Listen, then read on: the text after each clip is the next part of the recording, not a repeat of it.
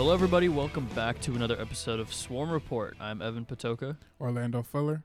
and we are back to talk about the recent Sac State sports action. Hornet football had their final home game against Cal Poly on November 11th, winning 41 30. Both offenses were explosive throughout, as Cal Poly finished with 539 total yards, 494 of them being passing, while Sac State finished with 538 total yards, 225 of those being rushing, and 313 being passing. 54 of the 71 points scored in this game were in the first half, as stagnant drives and three interceptions, two of which were from Hornet safety Gavin Davis Smith, led to a low scoring second half. The last game of the regular season saw the Hornets fall short at UC Davis 31 21. Sac State outgained the Aggies 388 to 308, but were unable to convert their third and fourth downs, going 3 and 13 on third down and 1 and 6 on fourth down. UC Davis had a 17 0 lead at halftime, but was able to stop a Hornet comeback in the second half to come away with the 10 point victory. Even with the loss, Sac State was selected to be in the FCS playoffs, a 24 team tournament that had four Big Sky teams chosen. Sac State went to Grand Forks to face the North Dakota Fighting Hawks in the first round. In another offensive shootout, the Hornets came out on top with a 42 35 win. They scored touchdowns on their first four drives of the game to take the lead 28 14 at the half but North Dakota tied it up at 28 after two unanswered touchdown drives. A touchdown in the fourth quarter gave the Hornets the lead 42 35, and two sacks on defense caused a fourth down punt, with the offense being able to run the clock down for the win. This was the first home loss for the Fighting Hawks this season and their third home loss since 2018. On the other side, this is the Hornets' first ever FCS playoff road victory. The Hornets head to Vermillion to play the number three seed South Dakota Coyotes on December 2nd at 11 a.m. Women's basketball had their season home opener against Cal State Fullerton on November 12th, taking the loss 61 to 51. The offense got off to a slow start, only putting up seven points in the first quarter. They managed to pick things up in the second and third quarters, matching Fullerton's total points scored for both. The Hornets were again outscored in the fourth quarter, resulting in the loss.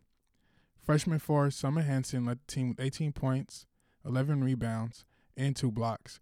With this home game stretch, the Hornets then took on San Diego State on November 18th in a loss 68 to 45. This was a game where the women's team looked for answers from both the offensive and defensive sides on the ball, but came up short once again.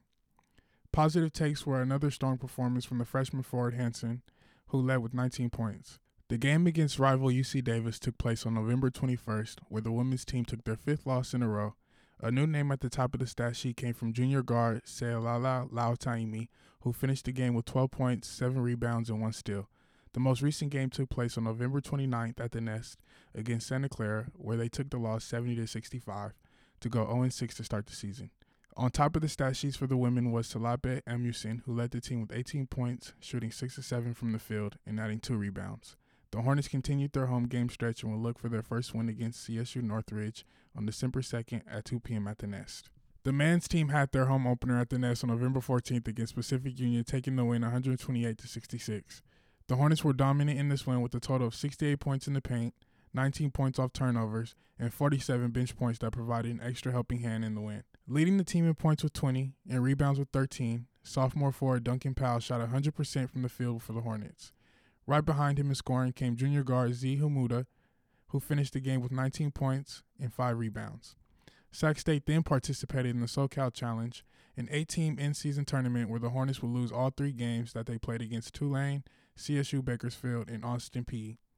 During the seven game stretch, the Hornets got their second win of the season in an away game on November 26th against UC Davis 69 63. Sac State looked to be evenly matched against the Aggies in the first half, as they were only leading by three points 29 to 26. In the second half, they managed to outscore UC Davis 43 to 34 to take home the win.